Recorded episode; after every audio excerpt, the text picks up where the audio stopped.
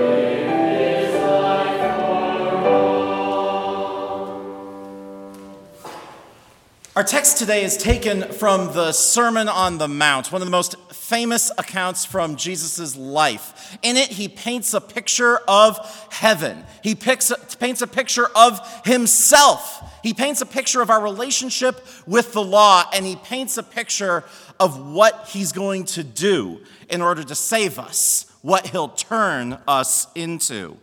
When we read anything from the Sermon on the Mount, the cross should be very up front and center in our minds. And so, as we read these verses today, I'd like for you to treat them in a different way. Treat them as though they're voiceover for the image of the cross. Keep the image of the cross and Jesus on it in your minds while we read this as voiceover. It's taken from Matthew chapter 5, verses 43 to 45.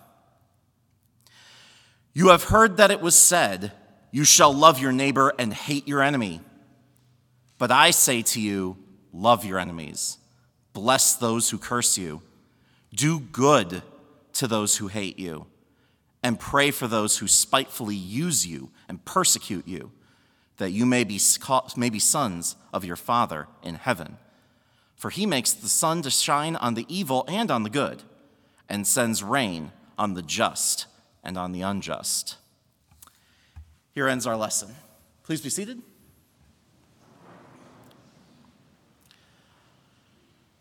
The time in my life where I'm typically the biggest hypocrite happens on a pretty much daily basis. It happens when I say thank you. When I say thank you, I'm almost always cutting off a huge part of myself because, at its core, when we really dig down into thank you, it's an act of surrender. It's me acknowledging that I wasn't enough, that I was weak, that I needed somebody else for me to just do a thing, or that I was less and now somebody else has made me more. I don't think about these things when I say thank you. I've been taught to say thank you carelessly and casually for everything. I say thank you to Alexa, who does not care, right? I, Admittedly, it's probably at least a little bit for the you know inevitable robot uprising, and I think politeness is well advised with our future overlords. But I'm joking about that, by the way. Uh, that's uh, uh, uh, that's a different thing. Thank you is something that I say without even thinking about it. When I do think about it, I'm admitting something. I am admitting that I'm weak. I am surrendering to somebody else and to what they've done for me. The word for can be a clue for us when we're looking in the Bible, when we're looking at a text. It gives us a, a, a little bit of a, a uh, heads up that we're about to be looking at the conclusion of an argument or a critical point in a case that's being laid out. Why does something happen? It happens because of this reason. We have one of those very critical fors in our uh, text today, the, uh, a crux on which this argument is turning. And what it lays out for us then is this format for how we ought to treat our enemies. But it doesn't just leave it there. Something happens to us when we treat our enemies in that way, in this way. And it tells us what we get out of that. But weirdly, the thing that it tells us we get out of that doesn't sound like a very big deal until we actually put a little bit of thought into that as well. So then we'll wrap by thinking about how mind bogglingly amazing that gift that we get is. So, what is it calling on us to do in these verses. Jesus lays it out the way that I normally would interact with the world, my default state. Love those who love you, hate your enemies. That makes sense. That's my normal reaction to the world. Hate isn't just easy, hate is kind of fun. Hate makes things interesting. The Green Bay Packers and the Vikings played each other in a football game very recently. The hate that those two teams have for each other made that game more interesting. And when we looked at the celebrations when uh, Green, no, uh, when the Vikings won, yes, yes, there we go. I'm a Niner guy.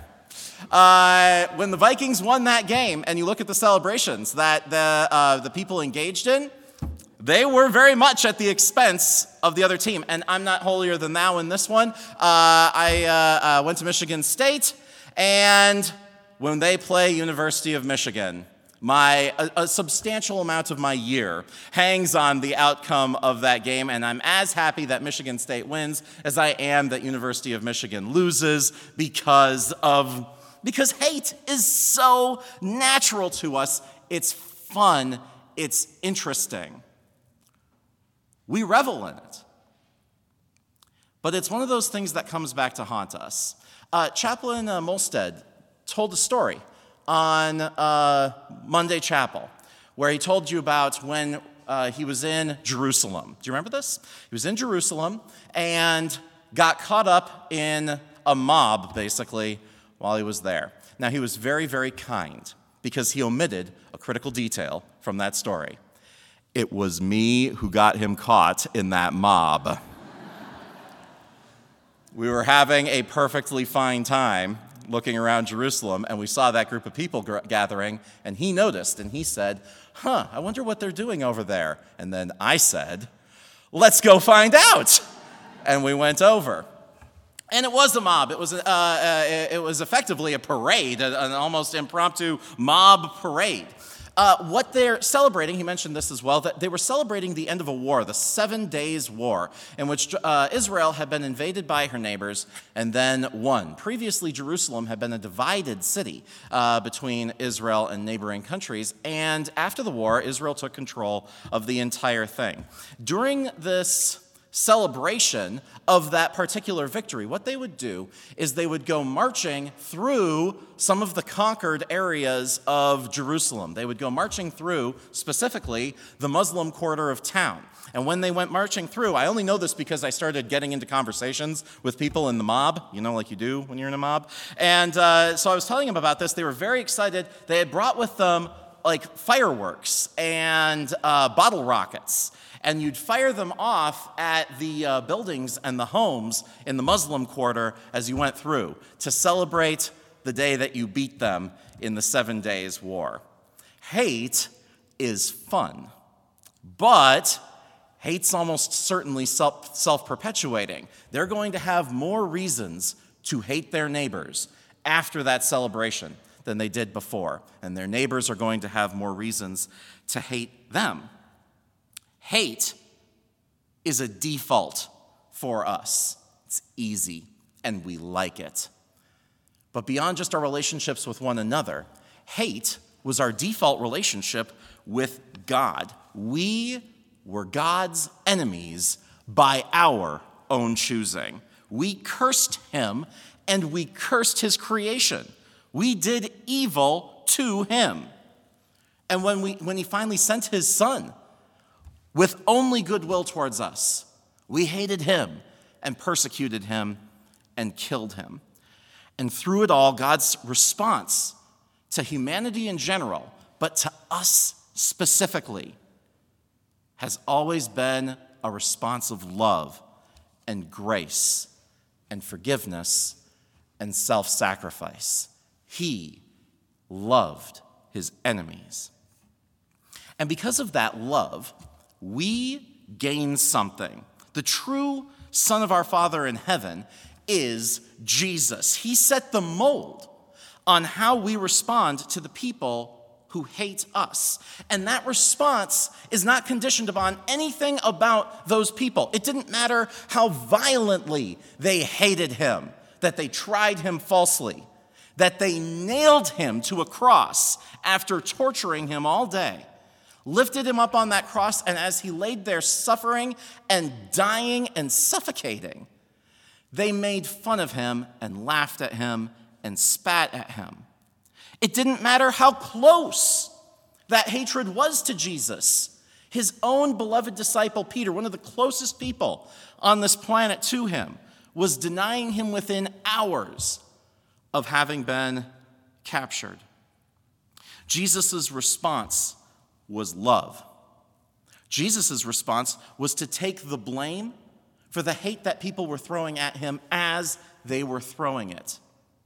Jesus' response was to turn over the love that he had for them, the perfection that he had earned, and the reward that came with it. Jesus' response was to turn over who he was, the Son of God and give that title to his enemies. Cover us with it, hide us from God's wrath. Why should we love those who hate us and in self sacrifice pour our love into their curses? It's because Jesus gave us the mold of what it means to be the thing that he made us into sons of the Father inheritors of the kingdom of heaven. Jesus showed us how sons of our Father act on the cross. And that's amazing. At first, that doesn't sound like very much. Okay, he gave us a, a, a, paradigm to follow, so what? That's not a huge thing. But it's here that we actually really turn our thoughts to the party that we're having tomorrow, Thanksgiving. The, we turn our thoughts to the need to give thanks to our God for the unbelievable thing that He's already done for us. We aren't giving thanks with the expectation that we get any other favors out of God. Our text puts it in a really interesting way. It says, For he makes the sun rise on the evil and on the good, and sends rain on the just and on the unjust. God gives amazing, wonderful, good blessings to people who won't acknowledge that he's the one giving them those very things, even as he's giving him them those wonderful things. We aren't looking for additional fa- uh, favors from God because He's already done so much for us. It's astonishing that He could even find something more to do for us. I want to play a little mental game here for just a second. Imagine God never sent Jesus. We, he made the world, put everything in it, put us in here. We sinned, forfeited our own eternal life. And God said, bummer, and did nothing, right? We would still have every reason in the world to give thanks constantly throughout our lives to God for what He had done, even absent our salvation.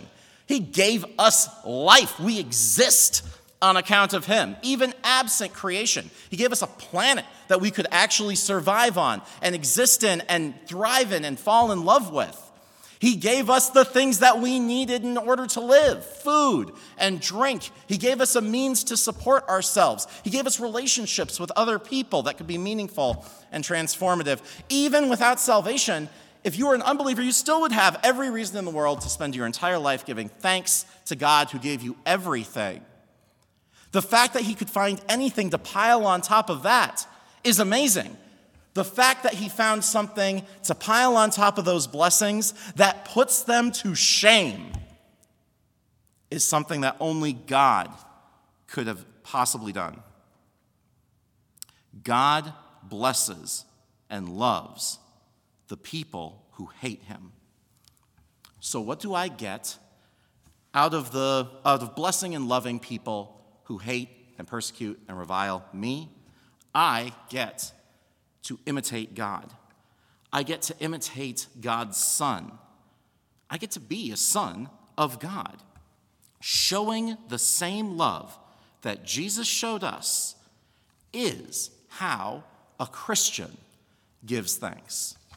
Amen. Please rise for prayer.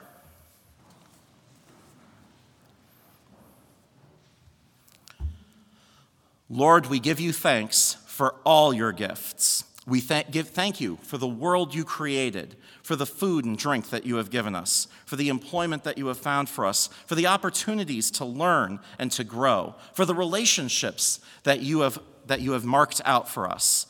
But chiefly, we thank you that all of these worldly blessings have been put to shame by your greatest gift, the gift of your Son, the gift of perfection, the gift of eternal life, the gift of sonhood. Lord, we pray that you would work in our hearts true thankfulness that we carry all throughout the year and reflect this love and forgiveness to the world. Amen.